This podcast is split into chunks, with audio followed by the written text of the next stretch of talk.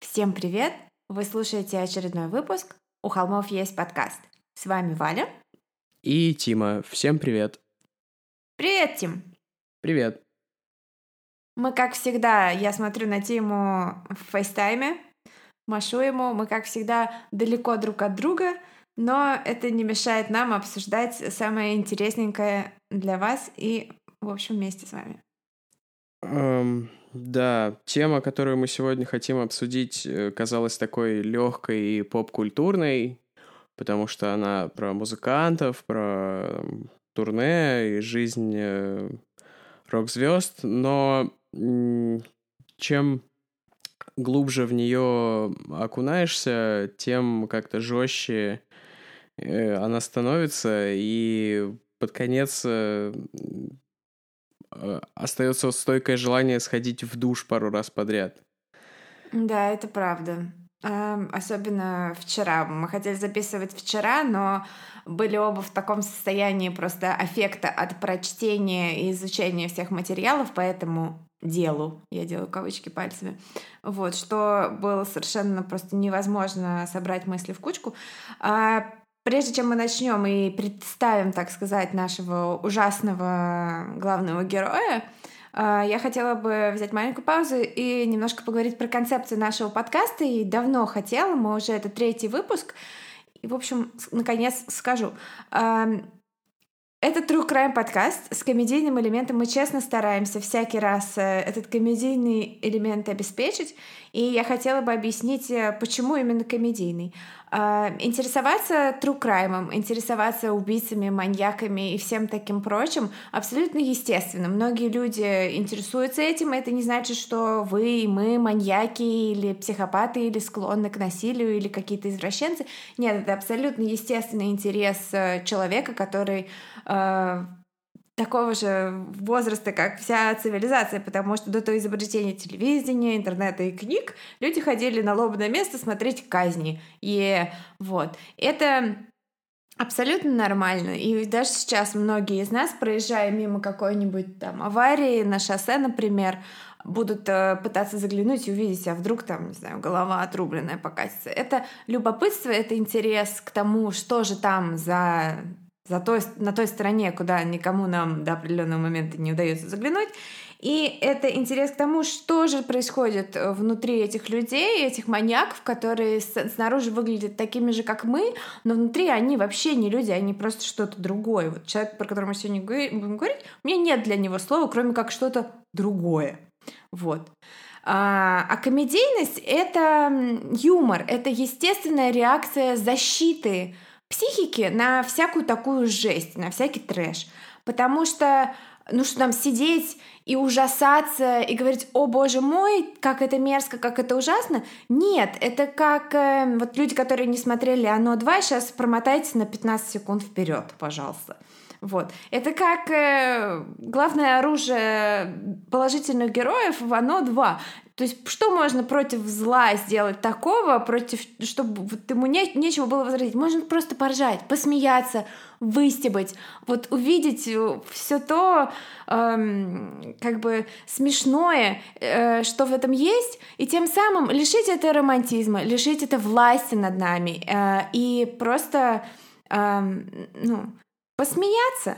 Поэтому наш подкаст, поскольку мы люди со здоровой психикой, хотелось бы верить, и наши слушатели тоже, поэтому мы здесь не смакуем всякие кровавые детали и все такое, мы э, лишаем э, этих людей и их преступления, э, лишаем их вот этого романтического ореола черной дьявольской славы.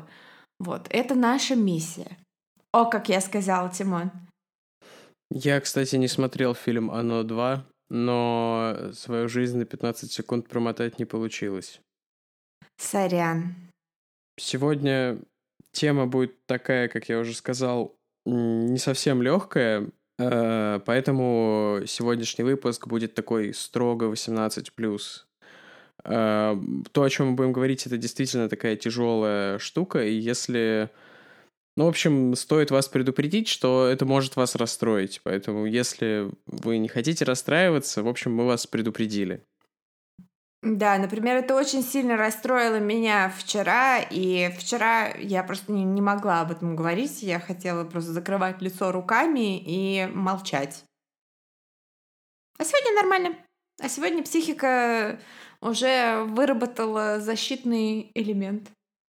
Да, сегодня я буду основным рассказчиком, потому что я вытянул короткую палочку жребия на раздачу домашки, да. Здесь просто...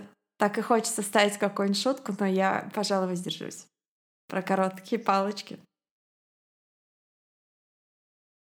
Не знаю, прочитали вы описание к выпуску или нет, но и будет ли это таким неожиданностью для вас, или вы уже все понимаете. Сегодня мы расскажем об Иане Уоткинсе. Это печально известный солист группы под названием Lostprophets, э, довольно известная, не знаю, как вы, а я, например, э, в две тысячи восьмом, девятом, десятом, одиннадцатом году э, смотрел на своем кабельном э, британский эм ти ви, эм ти ви два, эм ти ви два, который потом станет эм ти ви Rocks, и, как считает Валя, испортится.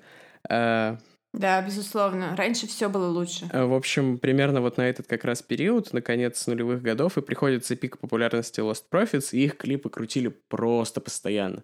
Насколько я понимаю, они даже с гигом в СПБ приезжали. Мне кажется, Lostprophets — это группа, которая... Вот название, может быть, многим ничего не скажет, а вот песни люди узнают, потому что на русских радиостанциях они просто заезжены до беспредела, и ставятся, я так понимаю, там до сих пор. У меня, кстати, есть история об этом, но я лучше в конце ее расскажу. А ты на них была вживую в Питере? Или ты стыдишься этого факта? Ну, ты же уже сказал, какая теперь разница, стыжусь я или нет. Я же теперь должна сказать, да, я была, и ничего такого. Да, ребят, я была, и жаль, что была. Я финансово поддержала нехорошего человека. Да, я была на концерте в СПБ, и, в общем, был хороший концерт, да, мне понравилось, да. Я, можно я не буду описывать свои эмоции от концерта? Это было до, до того, как вскрылись какие-либо, какая-либо информация о личности, собственно, сонграйтеры и вокалисты этой группы. Вот, так что я не виноват. Ну да, собственно, вот в две тысячи двенадцатом Lostprophets внезапно пропали отовсюду на западных ресурсах э, в связи с обвинениями вот их фронтмена-вокалиста Иана Уоткинса в педофилии, и тогда это казалось какой-то шуткой, каким-то бредом. Это казалось... Не то, что шуткой и бредом, а это казалось типа, ну вот, какая-нибудь... Ну, все мы, э, как бы вот это rape culture, как бы такая культура э, эксплуатации женского тела и так далее, она нам всем говорит, э, ну, навязывает такой стереотип, что первая реакция, когда там рок-звезда обвиняется в педофилии, это, ну вот, какая-нибудь там семнадцатилетняя, типа там потрясла... своим там бюстом без лифчика, чувак повелся, а теперь ему сидеть в тюрьме, там, типа, а ей байки рассказывать до конца жизни, как она там спала с рокером. Ну, вот это то, что приходит в голову, ну, первое, что пришло в голову мне. А потом я как бы на заголовочек кликнула, и я просто, ребят, охренела. У меня другого слова нет. Ну, и чем... глубже погружаешься в тему, тем как бы эта волна омерзения выше и сильнее тебя смывает. Я хочу сказать, что про рокеров, которые спят с несовершеннолетними, мы еще в следующих выпусках обязательно поговорим, потому что это как бы почему-то считается нормальным, но... В общем, на самом деле нет. Но как бы в голове есть какая-то установка, которая говорит, типа, а, это фигня. Это не фигня. Но как бы история Иана Уоткинса, она э, вообще даже рядом не стоит вот с этим стереотипом. Но вообще, чтобы расставить все точки над «и» в плане там моей позиции, наверное, нашей позиции, я хочу сказать, что...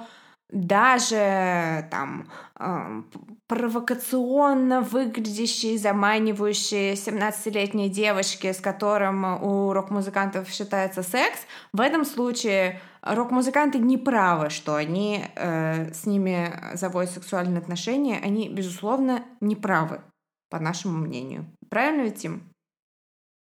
Ну, да, но конкретный возраст, если мы говорим о законе, там меняется от страны к стране, но в целом я на позиции рок-звезды лол. Если я был бы на позиции рок-звезды, ну, я бы в любом случае старался бы держаться подальше от такого. Ну, это странно, что у них вообще возникают такие желания. Это все часть вот этой самой рейп-культуры, которая вырастила уже там не одно поколение людей и не одно э, поколение стереотипов, которые э, как бы играют не на пользу никому. Um... В любом случае, история, которую мы обсудим сегодня, она гораздо более однозначная, гораздо более преступная и вызывает меньше каких-то сомнений, вообще никаких сомнений не вызывает. Ну, потому что он все снимал на видео, я так понимаю.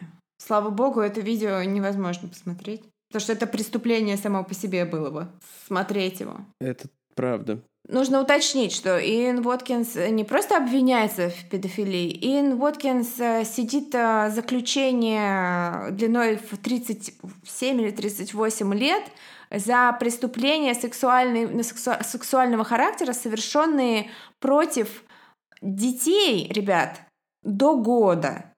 И там детей пяти лет. То есть э, чувак снимал все это на видео, и э, это... Там, погуглите, симпатичный взрослый мужчина, который, по идее, мог там получить любую девушку, но он как бы выбрал вот так развлекаться по жизни, и поэтому сидит. Очень жаль, что не пожизненное заключение. А сейчас мы немного копнем в его историю, чтобы попытаться разобраться вообще, откуда такой фрукт появился. Ну, он родился в каком-то валлийском городке с непроизносимым названием, и, насколько я понимаю, он жил с мамой и отчимом. Отчим его был священником, но англиканским священником можно жениться, и поэтому там такого эм, стереотипа про абьюз детей католического, я не знаю, имело там место это или нет, но, в общем... Его отчим был священником.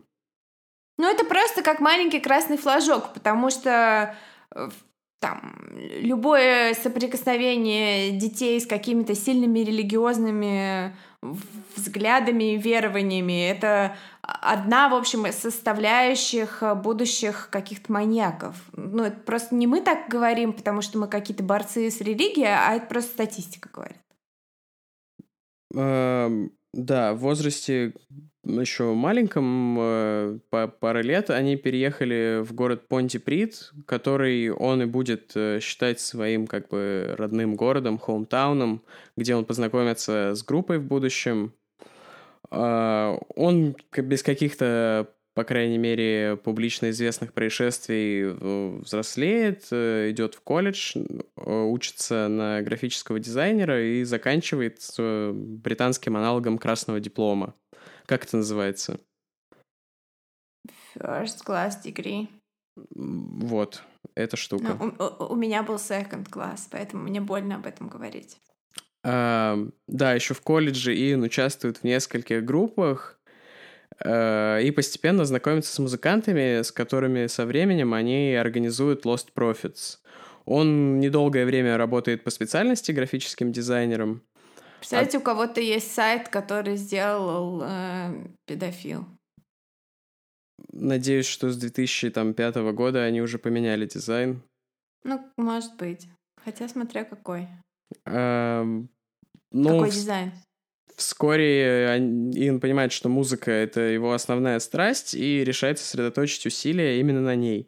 В этот период как раз случается бум валлийских групп, таких как Stereophonics, которые, ну, правда, крутые ребята, я их слушаю, или более нишевые Bullet for my Valentine, Funeral for a Friend, такие металл, тяжелая музыка. А сейчас гремит валлийская группа, ну, не то чтобы гремит, но... По-моему, в Россию приезжала валлийская группа Catfish and the Bottlemen. Поэтому Уэльс — это такая колыбель, в общем, такого инди-рока. несмотря на то, что регион достаточно бедный и достаточно унылый, там есть какие-то проблемы с наркотиками, низкий уровень доходов и все такое, но, в общем, у Уоткинса жизнь достаточно, в достаточной степени удалась по сравнению с остальным там, социальным, основной, остальным э, не знаю, там, среднестатистическим, не знаю, валийским подростком, молодым человеком, он вот в университете учится и так далее. Ну, мне кажется, что все равно там эта тяжелая жизнь в Уэльсе русским людям показалось бы не такой уж и тяжелой. То есть я уверен, что там это по-европейски тяжелая ситуация. Ну, я, я не буду разводить дискуссию, потому что именно в тех местах я не была, но я была в английской глубинке, где очень жестко. Ну, то есть сравнимо с каким-нибудь... Не знаю, опять же, в русской глубинке, где очень жестко, я тоже не была, но... как бы... Ну ладно, да, сказали, что не будем, давай не будем. Uh, Lostprophets как раз одни из ведущих представителей этого бума, такого не то чтобы нью-металла, скорее вот скрима рока, такого чуть более тяжелого, чем обычный рок. Uh, в это время, кстати, Уоткинс uh, лютый стрейт-эджер, он не пьет, не курит, не употребляет наркотики, он заботится о своей маме, то есть um, Lostprophets уже набирают какую-то локальную популярность и дают благотворительные концерты в поддержку почечных больных, как раз потому, что мама Уоткинса и, там, получила трансплантат почки какие-то там, в общем, он ее поддерживал в этом очень сильно, в публичном поле тоже. Красный флажок номер два — очень близкие отношения с мамой. В первой половине двухтысячных Lostprophets очень быстро и уверенно набирают популярность в Британии. С каждым новым альбомом едут в большой тур. Их релизы даже пользуются успехом в Штатах. Они в своем родном городке становятся просто героями и со временем на одной из улиц устанавливают плитку со словами одной из песен в качестве такого памятника. В этот период Уоткинс ведет какую-то очень активную такую жизнь, встречается, в общем, со многими известными британскими селебрити, с, с какой-то британской телеведущей, Валя ее знает, я имя даже не смог прочитать. Ну, насколько я понимаю, у него была девушка, с которой он начал встречаться и жить вместе до того, как прославился. Вот, это были какие-то очень важные для него отношения, а потом он стал знаменитым, ему начало немножечко сносить, подс, подсносить крышу, и у девушки начались с ним большие проблемы, потому что он начал проявлять себя как человек, который желал каких-то странных экспериментов, ну, вот в сексуальном и каком-то таком антисоциальном, скажем так, плане. И поэтому эти отношения закончились, и я думаю, что, ну, если мы берем и рассматриваем его в типологии, как, не знаю, там, психопата-маньяка, то это тоже триггерный момент, потому что это потеря там, человека, которого он считал своим навсегда. Вот. И после этого он начинает встречаться с действительно чередой знаменитых британок, в числе которых на самом деле Алекс Чанг даже есть. Я не знаю, это до, после или во время ее романа с этим чуваком, похожим на огрызка из Арктик Манкис, как его там, Алекс Тернер. Вот. Но, тем не менее, да, Уоткинс э, пользуется популярностью у красивых, успешных, знаменитых женщин. Ну и сам рок-звезда. Ну да, то есть в Британии он уже такой прям публичная фигура, рок-звезда. Насколько я понимаю, вот от того, что ты рассказала, и, в принципе, от такого внезапного и очень э, резкого большого успеха, ему немного сносит крышу. По свидетельствам одной из м, бывших девушек, он пытался продавать свои услуги в качестве секс-раба в интернете, но это, наверное, еще до популярности. Ну вот это как раз вот эта его прекрасная эмо-девушка, которая такая с... Ну, я видела ее там, их общие фотографии, совместные фотографии в каком-то там статье. Она, естественно, после того, как э, разразился там этот суд и скандал, она, конечно, высказала свою позицию в медиа. Вот. А, и да, вот это она как раз рассказывала, что у них была тихая, спокойная жизнь, там она была подружкой графического дизайнера, а потом все пошло просто по наклонной, и он начал давать какие-то объявления в интернете, уговаривать ее на какой-то дикий став. Вот.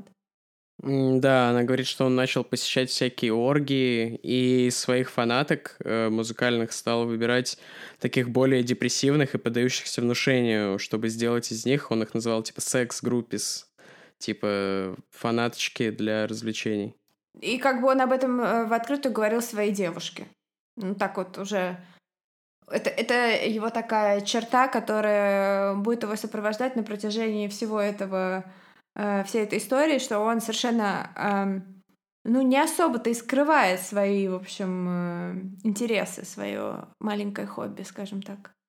Наступает две тысячи девятый год, у них два альбома уже записано, и они за какую-то там, типа, две тысячи фунтов и за две недели записывают свой третий альбом The Betrayed. Эм, однако его слышит продюсер из Columbia Records, из Штатов, подписывает с ними контракт, выкупает все копии этого альбома и отправляет группу в Лос-Анджелес на восемь месяцев, э, типа перезаписать нормально этот альбом. Так начнется настоящая мировая слава Lostprophets, то есть э, туры, которые будут не по э, Соединенному Королевству, а по всему миру, с Штатами, и вот даже в Россию они приедут в две тысячи десятом году. Вот, они добирались до первой строчки... альтернативного билборд-чарта, то есть в Штатах это типа главный рок-чарт, они занимали там первую строчку, что для британской группы многие, в общем, не смогли до этого добраться, до, до этой вершины. Ну вот этот альбом Betrayed, собственно, это тот, который я слушал, и в основном клипы с него крутили по эм ти ви, когда я был мелкий. А... Но Уоткинс уже тогда супер-наркоман, да? Ну, вот в эл эй... А, кстати, к ним прикрепили менеджера, который также занимается Red Hot Chili Peppers, Metallica и Muse, то есть к ним очень серьезно отнеслись. И... Что-то у него многовато задач. Red Hot Chili Peppers, Metallica и Muse. Ну, то есть такие большие проекты. Уоткинса как-то серьезно уже в этот момент сносит крышу, его фанатизм к контролю и власти подкрепляется статусом суперзвезды, он может говори- уговорить э, кого угодно на что угодно, э, популярность дает ощущение полной неуязвимости. И вот его отношения с наркотиками тоже начинаются вот в Лос-Анджелесе в этот период. От стрит-эджа он переходит э, к адскому просто нарколыжеству. По свидетельствам э, других участников группы, он это происходит там буквально за вечер, то есть он э, утром был еще стрейт-эджер такой ха-ха, и потом вечером пробует пиво, а через два часа пробует крэк, что-то в этом роде. Ну, э, Питер Догерти, короче, второй. Ну, Пит Догерти... Такую дичь не делал, я надеюсь. Люблю Пита Догерти. Нет, я имею в виду в плане, э, как быстро... Я тоже очень люблю Пита Догерти. Э, в плане того, как быстро он переходит от, э, типа, с образа э, поэта из католической школы до чувака, который пишет э, своей кровью, э, типа, лирику из песен на стене с э, героиновой иглой, торчащей между пальцев ног. Вот. Yeah. Um, в этот период Уоткинс перестает перестает ходить в душ. Э, по свидетельствам, опять же, чуваков из группы было очень тяжело его куда-то притащить э, на студию, на мероприятие. В, в его квартире всегда наркотики и беспорядок. Кстати говоря, о э, том, что он прекратил ходить в душ, я такой человек, который ходит и расставляет красные флажки в этой истории, как это в, в гольфе, да, там... флажки расставляют на поле. Вот это я сегодня. И, в общем, резкое ухудшение гигиены и вот это все, это свидетельствует о каких-то серьезных психических, там, психиатрических сдвигах, которые в этот момент с человеком происходят. Там, например, в начале шизофрении у многих бывает момент, когда вот гигиена просто отпадает как необходимость у человека. Я не говорю, что у Уоткинса шизофрения, я просто говорю о том, что в этот момент в его голове что-то перестраивается, ломается, и он как или э, открывает в себе то, что было всегда, и он, он об этом не знал, или становится кем-то другим, поскольку это, это, про таких людей никогда нельзя точно сказать. А, Тут еще стоит рассказать про девушку, которая сыграла немаловажную роль в раскрытии преступлений Уоткинса. Ее зовут Джоан, я не уверен, как правильно читается ее фамилия, что-то вроде Мжаделик, я так понимаю, она иммигрантка. Ну, девушка, девушка, она его на тот момент лет на десять старше, наверное, ну, то есть на момент их знакомства. Ну, то есть... Дов- ей... Довольно сильно. Ну, ей, может быть, тридцать пять, может быть, ну, то есть она еще вполне молодая. Но стоит сказать, что она довольно некрасивая по сравнению с там, девушками, с которыми Иэн Уоткинс встречается параллельно. Более того, она работала в эскорте. Однако, проституткой. Однако утверждает... С, сексуальным работником. Однако она утверждает, что с Уоткинсом у них были чисто деловые отношения... Я имел ну, в виду наоборот. наоборот. Да, я что-то сказала не то. У них были чисто романтические отношения, я имел в виду. Ну, то есть история такая, что, типа, она пишет сво... вокалисту своей любимой группы в Твиттере, там, ответ на твит, и он начинает... у них начинается переписка, и все это приводит к какой-то личной встрече и далее. Но как бы, я не знаю... Вот что-то заставляет меня сомневаться в этом, вот, что все было именно так невинно и мило поначалу. Мне кажется, что вот на какой-нибудь секс-оргии, наверное, они и познакомились. Но поскольку в таких историях правды все равно нет, вот, то это, пусть это будет моей теорией, с которой можно не согласиться. Ну, с одной стороны, конечно, ее вот этот история с тем, что она с ним в Твиттере списалась, она странная, я согласен. С другой стороны, она вот, э, наверное, самый важный человек, который положил конец его преступлениям, поэтому у меня есть к ней какое-то уважение. Ну, я понимаю, что весь нарратив, она, он с ее позиции, поскольку только она высказывается в медиа, Уоткинс, ну, молчит, или его никто не спрашивает. Ну, Уоткинс, позиция Уоткинса в медиа — это мега лол, вот. Это цитата. Э, да, это их какая-то типа устойчивая фраза группы, которую он потом сказал в самый неподходящий момент. Э, в общем, их общение началось еще в две тысячи восьмом. Э, сначала они общались в интернете, и потом договорились о личной встрече. И чуть ли не там с порога он начинает рассказывать ей какие-то ужасные истории про своих четырнадцатилетних фанаток-девственниц, с которыми он типа спит, и ему э, для него это особое удовольствие, что они такие типа маленькие и невинные. Она сразу же пытается сообщить об этом в полицию, однако ей не верят, говорят, да ты как бы там женщина с улицы, ты просто хочешь Иону навредить, типа гуляй. Ну, то есть нужно понимать, что он в этом там бедном регионе, он является таким градообразующим предприятием. Он типа чувак, из-за которого там появляются какие-то музыкальные фестивали, которые он хедлайнит, там приезжают люди, он их гордость и знаменитость, а в Британии вообще существует культ селебрити, где там просто они возведены в статус богов, и им прощается абсолютно все. Вон есть история там про Уэйна Руни, футболиста, там про Кейт Мосс, куча всего. То есть знаменитостей своих они очень-очень любят. И здесь приходит в полицию какая-то очень странно выглядящая такая помятая женщина, которая просто, ну вот реально там проститутка. Она приходит и начинает рассказывать про какую-то дичь, про их золотого мальчика. И они, конечно, сразу же начинают говорить, типа, уйди, уйди. Потому что, ну, тоже, наверное, случаев про то, как люди ради внимания, ради там еще чего-то начинают устраивать какие-то провокации и лживые нападки на знаменитости, это тоже, ну, случается. Например, там вот Uh, про моего любимого Конора Оберста из Bright Eyes, ну, правда, в Америке было, uh, одна фанатка там в тридцать с лишним лет решила добиться его внимания и uh, подала на него в суд, что якобы он ее изнасиловал там пятнадцать лет назад. Вот. А потом, когда она увидела его на суде, она начала рыдать и говорить «прости меня, прости», потому что она просто хотела его увидеть, она просто хотела его внимания. Прикольная история, интересная, не знал об этом. Ну, добро пожаловать. Кстати, вот в этот момент Уоткинс как раз э, вооружается армией юристов, которые очень-очень специфическое соглашение о неразглашении э, подписывают с этой Джоан, и она получает две тысячи фунтов по соглашению как бы за ее эскорт-услуги. Поэтому вот тут еще эта вот э, тема с тем, э, были их отношения деловыми, в кавычках, или романтическими.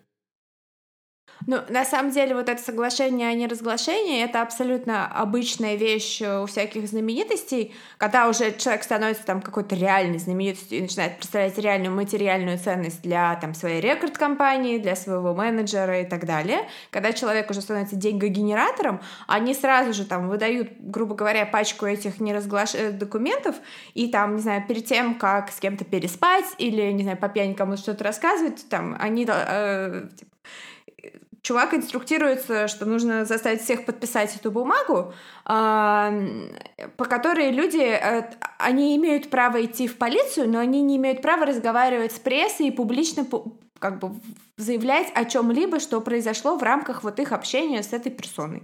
Вот. И эти...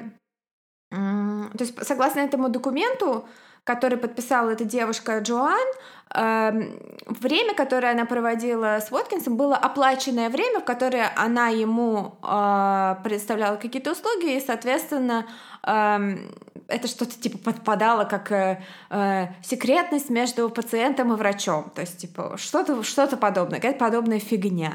Но на самом деле, как это стандартная достаточно практика, насколько я понимаю. Ну, я документ сам, разумеется, конечно, не видел, но, по-моему, в интервью Джоан говорила, что там просто были какие-то специфические вещи про его связи с несовершеннолетними. То есть был про это отдельный пункт, поэтому я сказал, что документ специфический.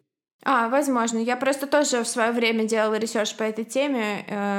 Может быть, она с того момента раскрыла больше деталей. Даже, скорее всего, так. Может быть, она просто сказала это в интервью и... Ну, так... ее же... Ее же, ее же роль во всей этой истории тоже расследовала полиция, поэтому она была одно время там под огнем, но они не обнаружили у нее состава преступления, то есть этим вот сообщником, конспиратором ее не сочли. На этом их общение, на удивление, не закончилось, и через какое-то время Уоткинс прислал Джоан фотку четырехлетней девочки с дорожкой, как он утверждал, кокаина, и сказал, что она супер кокетливая. И тогда вот Джоан понимает, что э, соглашение о неразглашении или нет, нужно что-то делать. Она идет к копам.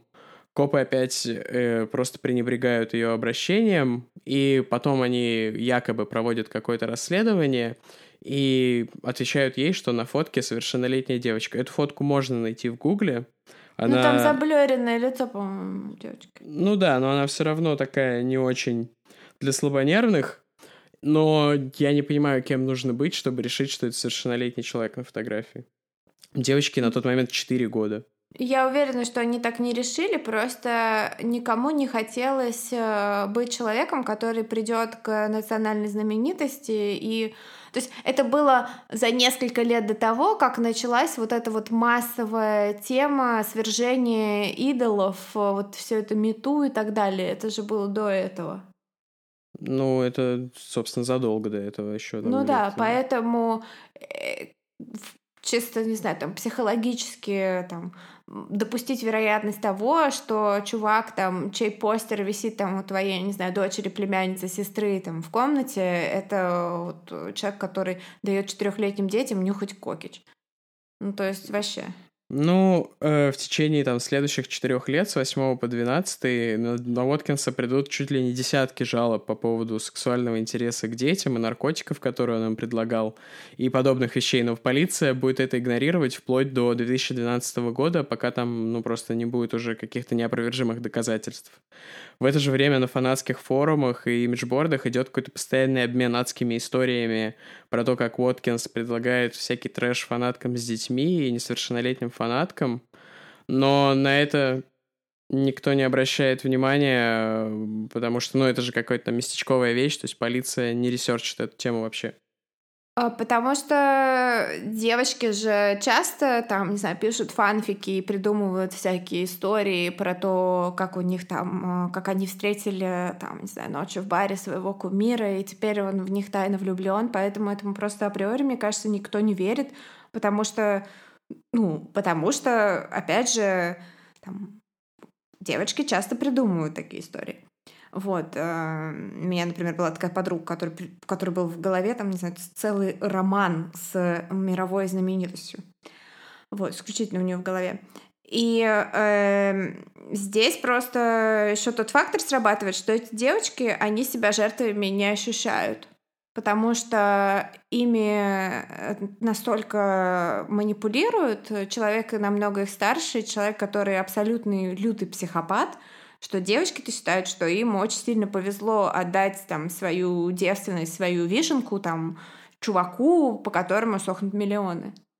Вот, здесь еще вот этот как бы фактор. Ну, да, собственно, никаких последствий не наступает, э- и Lost Prophets продолжают свою успешную карьеру, выпускают этот альбом The Betrayed, э- который, наверное, это он как раз и достиг этих крутых позиций в чартах, я не уверен. Это уже и не важно.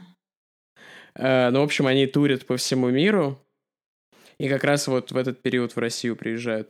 Э- новое развитие эта история приобретает в две тысячи десятом. Уэллс, uh, Lost Prophets приезжают обратно в Уэллс ради какого-то местного события, какой-то промоушен. Uh, Джоан снова выходит на связь, она переживает, что она вообще все неправильно поняла. Потому что она тоже влюблена в него. Потому что она точно так же под его обаянием, как и все эти девочки, и для нее это тяжелый моральный выбор, как, как я понимаю, каждый раз. Вот я какое-то видео интервью смотрела, для нее это был тяжелый моральный выбор всякий раз, пойти и донести на него, или же придумать у себя в голове какое-то мега эм, смягчающее обстоятельство, почему он так говорит и все такое, и продолжать любить его и брать его бабло. Ты ее рисуешь какой-то прям злодейкой. А мне кажется, что это нормально для человека не быть уверенным в себе, в каком-то своем решении. Особенно, когда тебе в полиции говорят, ты не прав. Я не рисую ее злодейкой, я просто даю другой взгляд, что могло быть, потому что мы знаем о том, какая она и что она делала, только с ее слов. А мы здесь э, ничью позицию не принимаем, мы э, критики во всем сомневающиеся. Если с Уоткинсом там есть видео и как бы... сомневаться не приходится, то с ней, в общем, я просто хочу сказать, что как раз это можно понять, потому что она тоже попала под суперобаяние этого психопата восьмидесятого уровня, что как бы она тоже, в общем, отчасти жертва. А, ну да, безусловно. Собственно, они как-то снова начинают общение, договариваются о встрече, и опять, то есть там в первые несколько минут общения Уоткинс как-то вкидывает в разговор, что у него казуально есть двухлетка, которую он планирует изнасиловать во вторник. Это, ну, перевод цитаты, собственно. И на компе у него при этом какой-то видос с изнасилованием несовершеннолетней девочки, который там ужасно описан в этом судебном репорте.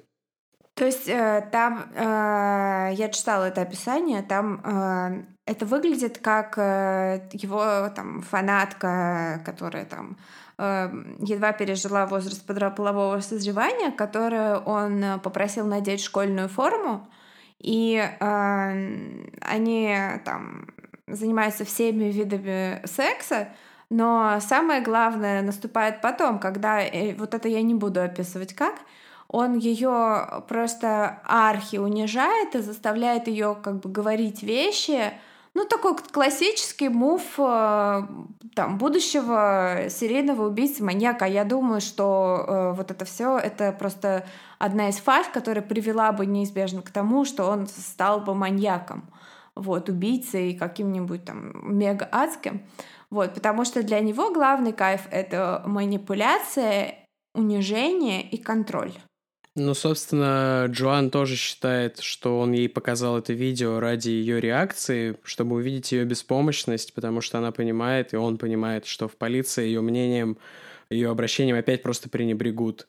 Валийские копы вообще слишком тепло относились к Уоткинсу, э, потому что вот жалобы продолжают поступать. Э, в тот момент их было несколько от каких-то людей, оставшихся анонимными, но они просто игнорируют всю эту ситуацию. Очень хочется пошутить про валлийские национальные стереотипы, но я не буду, потому что это будет очень мерзко и грязно. И, а эта история не нуждается в дополнительной мерзости и грязи. Она и так, в общем, воплощает и то, и другое. Вот мне кажется, что как раз у Иэна Уоткинса было ощущение, что эта история нуждается в дополнительной мерзости и грязи, потому что там сейчас события начнут с такой скоростью развиваться, что просто жесть. Да, как сказали в одном в статье, по-моему, которую я читала, про него мы с тобой читали, что он как будто внутри себя считал, что он принимает участие в Олимпиаде по омерзительному, гадкому, по, просто достойному расстрела на месте поведению и обязательно должен занять в ней призовое место, а желательно получить золотую медаль. А... Да, они возвращаются, Lostprophets возвращаются в Лос-Анджелес осенью две тысячи десятого года писать новый альбом. Джоан все еще ведет переписку с Уоткинсом, и Уоткинс рассказывает, впервые упоминает э, суперфанаток, как он их называет. Э, она просит объяснить, что значит суперфанатка. Он такой, а, ну это женщины, которые дают мне использовать своих детей, или я прошу их записывать всякие грязные видео со своими детьми. И рассказывает про женщину, которая регулярно с ним видится и приводит своего пятилетнего ребенка на эти встречи. Джоан в очередной раз обращается в полицию, ее отправляют ровно в тот же отдел, что и раньше, ровно к тому же детективу, что и раньше. Мало того, что ей не особо верят, а ей еще и говорят, а, это в Лос-Анджелесе, так это не наша юрисдикция. Копы даже не захотели посмотреть фотографии и видео, которые присылал Уоткинс. Так а, а Джоан в это время уже продолжает с ним общаться только для того, чтобы его посадить? Или она все еще испытывает к нему теплые чувства? Про это что-нибудь известно? Ну, она говорит, что она общалась с ним ради доказательств, но это ее слова. Никакого другого подтверждения нет. Окей, ну да. А Джоан выходит на связь с отцом девочки с той вот старой фотографии с кокаином. И оказывается, что он был не в курсе. Оказалось, что копы даже не выходили с ним на связь, хотя по инструкции, как я вот смотрел интервью всякие, документалку би-би-си-шную, они должны были это сделать. Отец сам обращается в полицию, и ему посоветовали оставить эту тему, ведь она может навредить карьере Иэна. Это почти прямая цитата из того, что сказали ему полицейские. И они ему говорят, мы провели расследование, твоя дочь в порядке. Там по поводу этих копов будет отдельное расследование по поводу того, типа, добросовестно они подошли к своей работе или нет. Но я вернусь к этому. Это, конечно, полицейский беспредел. Тут, тут нет других определений. А, такая быстрая перемотка в март две тысячи двенадцатого года, когда темп событий реально сильно ускоряется. Учащаются и усугубляются репорты на Уоткинса, полиция продолжает бездействовать. Джоан через Твиттер выходит на связь с одной из женщин, которая, как ей кажется, абьюзит своего ребенка вместе с Уоткинсом. А эта женщина потом будет фигурировать во всех этих делах как женщина Б, то есть Woman B. Я так понимаю, это делается не из-за защиты ее, а из-за того, чтобы, ну, ради того, чтобы обезопасить ее ребенка. То есть уточню, что тюремный срок за эти преступления получил не только он сам, этот Иэн Уоткинс, но и две матери, которые предоставляли ему своих детей. И в суде, да, вот как Тима сказал, чтобы не разглашать их имена, они называются женщина А и женщина Б. На самом деле они называются женщина П и женщина Б. То есть, я так понимаю, это какие-то инициалы или типа того. Или по какому-то, может, топониму. Ну, не А и Б, а там П и Б. Ну, неважно. П и, Б, П и Б им очень подходят, я считаю. У-у-у, жестко. Джоан удается уговорить эту женщину на то, чтобы прийти в полицию и предоставить ноутбук с доказательствами. Но в полицию на вот эту договоренную встречу женщина не приходит, и полиция, конечно, никаких проверок не начинает, никак сама с ней выйти на связь не пытается. Сюрприз, сюрприз. Спустя месяц после этого Уоткинс и эта горе-мамаша встретятся в отеле и попытаются надругаться над ее младенцем, даже снимут все на видео, как потом пояснит следствие. При этом в тот же вечер после этого надругательства Lostprophets отыграют концерт, а утром будет пресс-конференция, Уоткинс будет вообще как ни в чем не бывало.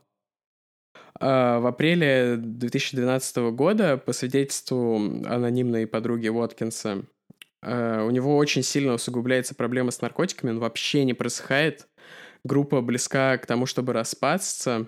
Остальные участники группы утверждают, что пытались помогать Уоткинсу держаться, но типа невозможно было за ним следить двадцать четыре на семь. То есть он постоянно срывался, куда-то пропадал. Это, это напоминает жену би ти кей, которая тоже ничего не знала. Ой, про группу, да, еще поговорим.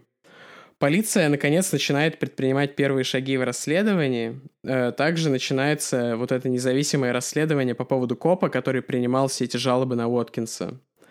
По поводу бездействия этого копа. Оказалось, что этот коп э, также не предпринимал никаких действий по поводу какого-то другого секс-офендера, преступника, который якобы изнасиловал пятнадцатилетнюю девочку, хотя вина в этом изнасиловании его не была доказана, но через месяц он был отправлен в тюрьму за нападение на пятилетнюю девочку. То есть у этого копа была, видимо, какая-то э, нежное отношение к педофилам было у него. Э, в сентябре две тысячи двенадцатого года Уоткинса в первый раз арестовывают э, за хранение и употребление наркотиков. И в качестве вещдока у него забирают, как полиция говорит, очень сильно зашифрованный ноутбук. Запомним, что ноутбук оказался у полиции. И что он очень сильно зашифрован, да. А Джоан как раз продолжает общение, как она утверждает, с целью получить больше и больше доказательств, чтобы затем предъявить их полиции. А Уоткинс немного удивлен, что она то хочет посадить его, то мило общается, но соглашается на встречу. Какой-то очень дебильный поступок, по-моему. Возможно, это из-за того, что Джоан это так рассказывает.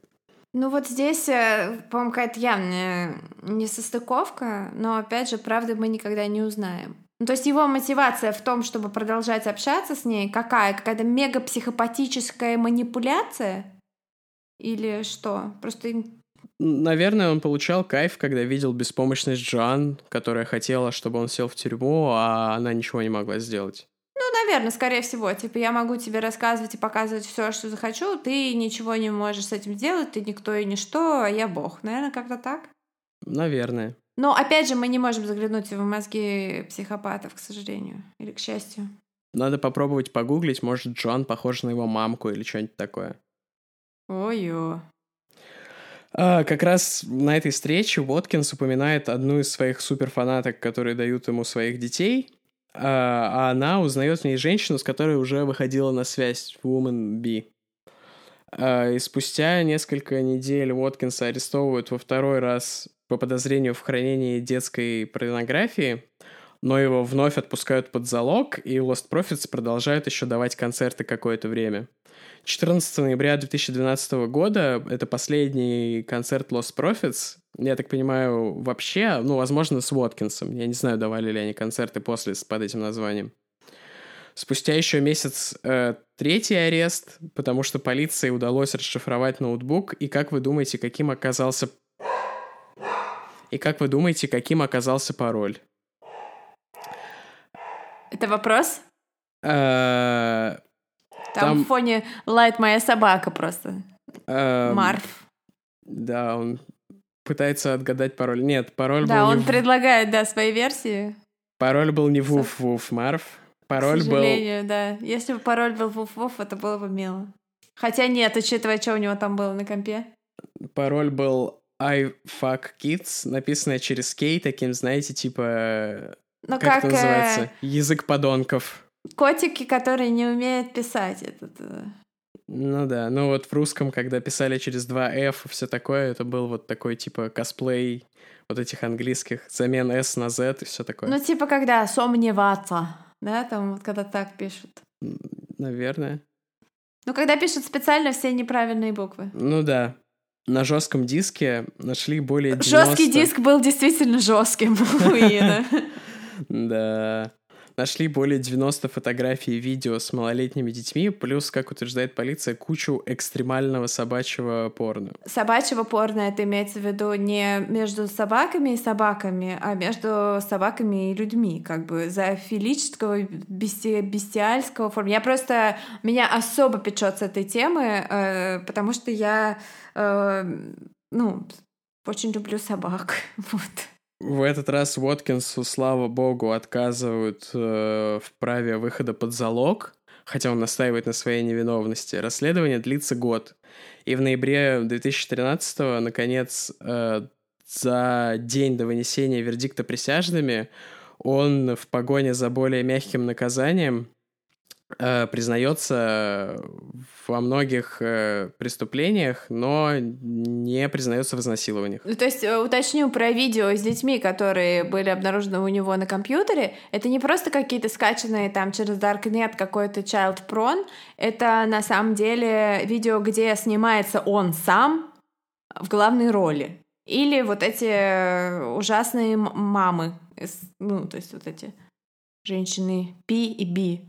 Вот, вот они. Его обвиняют как в хранении, так и в создании. То есть я понимаю, что у него там была мешанина из каких-то найденных в интернете. Нет, ну он, если он, соз... если он создал, он же и хранил, то это, ну... Ну, ну да, не, непонятно, и слава богу, что мы никогда не узнаем, что конкретно у него там было, кроме того, что описано в судебных документах, вот в этих видео. Вот. Ну, в общем, да. Ну, то есть он признается в растлении малолетних, но не признается в изнасилованиях. Эм... Я слышала даже версию, что он пытался такую линию защиты гнуть, что э, он вообще сумасшедший, потому что, ну, все, очень многие люди, вот, психопаты, они потом, когда попадаются, они пытаются выдать себя за психически, ну, не, несостоятельных людей. И он говорил, что под действием кристалл-мета и всякого другого говна, которым он себя накачивал, он абсолютно сошел с ума, и у него вообще амнезия и все такое, и он пытался вот эту вот э, э, линию защиты гнуть, но потом он э, спалился, да, ведь когда отправил вот эту эс эм эс. Да, он написал, что это было мега весело, и вообще никому не стоит заворачиваться на этот счет. Да, он написал, что типа, о боже, эта вся история, это такой мега лол. Написал он кому-то, и, и поскольку он типа не знал, что его мониторит. А, в итоге ему дали тридцать пять лет приговор э, тюремный, и четырнадцать-семнадцать лет дали двум фанаткам, которые давали ему и сами абьюзили своих детей. Но им всем скостили сроки за сотрудничество, что вот это тоже описано в судебных документах. Одна призналась, которой четырнадцать дали, а той, которая не призналась, дали семнадцать. Одна не призналась, она сказала, я... Ну, то есть ее вина была доказана через суд. Mm, хорошо. Ну, это, наверное, не так важно.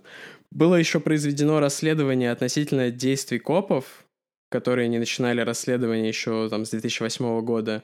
Однако в результате им ничего за это не было, они просто сказали, ну да, извините, надо было, наверное, проверить. Мне просто кажется, что Иэну Уоткинсу стоило сажать на, вот особенно его поведение в тюрьме дальнейшее, доказывать, что законы несовершенны, его надо было сажать на пожизненное заключение, потому что я уверена, что он не раскаивается и преступления свои готов повторить при первой же возможности, которая у него появится. Но ему уже будет семьдесят лет, я надеюсь, что никто не будет вестись на его уловки в этот момент уже. Ну, если он суперпсихопат, это такой скилл, который он в тюрьме только прокачает, как манипулировать людьми. Его группа, конечно же, открестилась от Уоткинса. Они основали новую группу с новым названием No Devotion, но я так понимаю, что они особо никому не нужны были. И они сказали, что они бы убили бы Уоткинса, если бы знали, что он творил. Наверное, я готов допустить, что они не знали подробностей, но я уверен, что они понимали, что что-то нечисто, что он что-то делает, но предпочитали просто не обращать внимания, потому что Уоткинс — это фронтмен, без которого их слава и успех, ну, невозможны. Ну, тут опять же... Точно мы не знаем, да? По крайней мере, их вина не доказана, поэтому... Ну, вот это такая тоже условная тема, потому что Вот э, в прошлом выпуске мы рассказывали про серийного убийцу би ти кей и Денниса Рейдера, и там тоже ни его жена, ни его дети ничего не знали, а потом, когда они начали анализировать то, что происходило там дома, они поняли, что там тревожных звоночков было больше, чем достаточно, просто никто не хочет складывать два и два и получать четыре. Ни, ну, никто просто этого не хочет. Это тоже, мне кажется, защитный механизм психики. Кстати, узнала такой небольшой сайдбар, что дочка би ти кей написала и опубликовала книгу. Вот про свое детство э, хочу прочитать. Помните, мы уже упоминали, что на пике популярности группы на одной из главных улиц в Понтиприте, в родном городе Lostprophets, установили плитку со стихами одной из их песен. Стоит ли говорить, что после вынесения приговора их демонтировали чуть ли не за ночь? Еще забавная, забавная история произошла зимой шестнадцатого-семнадцатого года. Уоткинс незаконно завладел телефоном, интересно как. Ему кто-то пронес во внутренних органах, наверное. Потому что он сидит в тюрьме для этих сексуальных преступников с высоким риском, то есть их изолируют от других э, заключенных, потому что боятся за их жизнь. Да, вот это, конечно, забавно. Ну, то есть, э, не знаю, вот э, Джеффри Дамера, например, не посадили в тюрьму в отделение для высокого риска, и над ним расправились в тюрьме. Почему над Уоткинсом не могут расправиться в тюрьме? Мир стал бы лучше, если бы это произошло. Мне кажется, просто Британия не Америка, и там, типа, вот такие права человека имеют больше значения. К сожалению. Anyway, э, он оживил аккаунты в социальных сетях и анонсировал новую музыку какого-то своего сайт-проекта э, на SoundCloud, и еще подкатывал к какой-то женщине, типа, просил прислать горячее видео. Но его очень быстро спалили, телефон отобрали и добавили к сроку еще десять месяцев за незаконное владение телефоном. Джоан до сих пор не может поверить, что у полиции заняло четыре года, чтобы всерьез отнестись к ее обращениям. Она винит копов и сокрушается по поводу того, что жизни, по ее словам, сотен э, детей могли бы быть спасены от монстра Уоткинса. Ну да, а теперь э, там, после... Сколько там лет он сидит? семь лет, да, он уже в тюрьме шесть. Э, он действительно теперь и выглядит как монстр, потому что э, вся вот эта его эмо-красота, которая там у него была, там... А, не знаю, мне казалось, что он очень симпатичный чувак в свое время. Вот. И главное, что когда смотришь его интервью, э, вот чувствуешь это психопатическое обаяние на полную катушку. То есть ты смотришь эти интервью и думаешь, какой клевый! О, вот я бы тоже написала ему в Твиттере, да, и там, типа, он такой классный. Вот. Но это, блин, там, десять лет назад мне так казалось. Вот. А сейчас он стал жирным, мерзким. Оказалось, что он не по-настоящему брюнет, у него такие седые волосы, и об этом, обо всем рассказал его бывший сокамерник, с которыми они долгими зимними вечерами на нарах обсуждали свою, свои карьеры секс-офендеров. Вот. И этот бывший сокамерник сказал, что он спрашивал Иена, типа, ну а как же так? Ну, чувак, там, я понимаю, там, пятнадцать лет. Но ребенок до года, как это так? Он говорит, по словам этого сокамерника, Иэн сказал, что ему было пофиг на ребенка до года, что у него не было сексуального влечения к детям, но ему нравилось контролировать матерей, ему нравилось больше всего заставлять их делать то, что они делают, и разрешать ему с радостью и охотой делать э, вот эти просто абсолютно омерзительные, не укладывающиеся в голове вообще ни у кого вещи. То есть для него главный кайф заключался вот в этом. Поэтому здесь я хочу сказать, что совершал ли Иэн Уоткинс преступление, ужасные преступления против детей сексуальной, на сексуальной почве? Конечно, совершал. Но можно ли сказать, что он э, педофил? Конечно, нет. Я думаю, что, как я уже сказала, что если бы его не поймали, если бы не эта девушка Джоан, то он бы эскалировал и начал бы убивать людей. Вот я уверена в этом. И, возможно, там, когда он выйдет из тюрьмы, он и начнет. Ну, будем надеяться, что нет. Будем надеяться, что его переведут в обычное крыло. Кстати, что-то, по-моему, на фоне его этого плохого поведения и проноса телефона в заднице его хотели перевести в обычную тюрьму. Какой-то такой разговор шел, я не знаю, я как-то мельком прочитал, поэтому не могу ничего сказать уверенно. Ну, и вот мы уже сто раз упоминали этот э, судебный документ. Я довольно сильно жалею, что я его прочитал, поэтому если будете его искать, то ищите на свой страх и риск. Не советую, но он есть на Reddit. Хочешь ли ты рассказать про свою книгу? Да, я хочу в двух словах сказать, не то, что рассказать про свою книгу, но я с этой историей со всей столкнулась, когда делала ресерч для своего романа. Кто не знает, я пишу книги. Hey. «Девушка с плеером», где один из героев, в общем, в какой-то степени основан на вот этой истории падения Иэна Уоткинса. Не буду говорить, какой из героев, но я в свое время, да, ресерчила, поэтому таким образом эта история э, как бы вписывается в нашу концепцию там, того, что мы разбираем э, основанные на реальных событиях какие-то художественные кинопроизведения. В данном случае это мое произведение. Хо-хо. У которого, кстати, недавно вышло переиздание. Ищите, покупайте, читайте. Да. Да, ну, в общем, у меня в инстаграмчике можно узнать все подробности. Но это не реклама. Это реклама. Вот моя директриса всегда говорила, что это ваша сектантская эмо до добра не доведет. И как это не, э, неудобно признавать, но вот в этом случае Валентина Кирилловна была вполне права. То есть очень многих людей, которые тусили с Lostprophets, их сектантское эмо до добра не довело. Ты знаешь, она вообще в девяти из десяти случаев была права. Жизнь показала.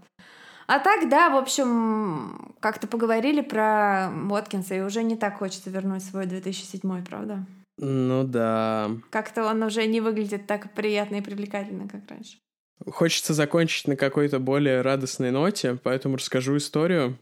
Я вот, когда езжу за рулем, у меня нет Bluetooth в машине, поэтому я слушаю радио, в частности, радио «Максимум», и у них там по вечерам сидят какие-то типа диджеи. Это тоже не реклама.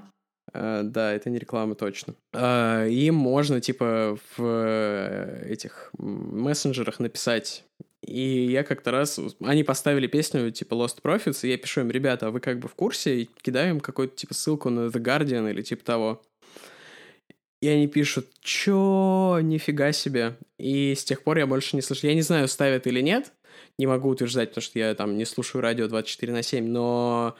Я больше никогда не слышал Lostprophets по радио «Максимум». Вот такая маленькая-маленькая победа, что Иэну Уоткинсу, осужденному педофилу, не будут капать деньги за проигрывание его песен на радио «Максимум».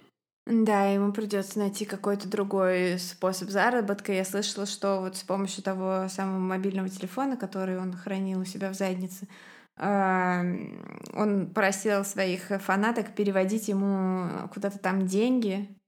И вообще на все эти собранные деньги он в итоге купил кольцо. Но это все вот просто... Я решила прочекать, что в Инстаграме происходит, и по тегу Иэн Уоткинс оказалось миллион каких-то девчачьих фанатских аккаунтов, каких-то фанартов, признаний в любви и так далее. В том числе новость про то, что он обручился с пятидесятивосьмилетней фанаткой. Не знаю, не, не знаю достоверности этого, но факт тот, что кто-то э, ну просто даже мечтает о том, чтобы обручиться с ним. Это уже как-то очень-очень крипи и э, заставляет волноваться за психическое здоровье. Слушай, так а там вот эта история с телефоном, в чьей он был задницей, что такое? Ты выяснила? Слушай, я читала про эту статью, про то, что там типа при обыске кто-то там настучал, и при обыске, вот в британской газете была статья, что при обыске э, у Иэна Уоткинса из задницы извлекли смартфон. Вот, мне просто это само по себе вызвало очень такую... достаточно бурную реакцию, как это вот, ну ладно. Надеюсь, что это был iPhone э, Max. iPad mini, я надеюсь, что это был iPad mini, потому что тоже вроде можно звонить. Да. Прикол. Вот, в общем, ребята, давайте э, не, не бояться э, развеивать своих кумиров, если кумиры оказываются, блин, такими монстрами. Вот. Если вы где-то услышите песни группы Lostprophets, расскажите всем про то, кто их поет. Да, закидайте тухлыми томатами человека, который их поставил. Ну, сначала просветите его, потому что, может быть, он не знает. Вот так. Это история Иэна Уоткинса и группы Lostprophets, которые, конечно, никакие не prophets, не пророки, но lost, потеряны навсегда, и слава богу. Mm, да. И если у меня в этот раз был какой-то другой голос, я записываюсь в новый очень клёвый микрофон, я теперь настоящий подкастер, я сделала финансовое вложение, поэтому мы здесь всерьез и надолго. Не, не думайте, что мы куда-то денемся. С вами был «У холмов есть подкаст». Меня зовут Тима. Меня все еще зовут Валя. И э, до встречи на следующей неделе. Пока. Пока.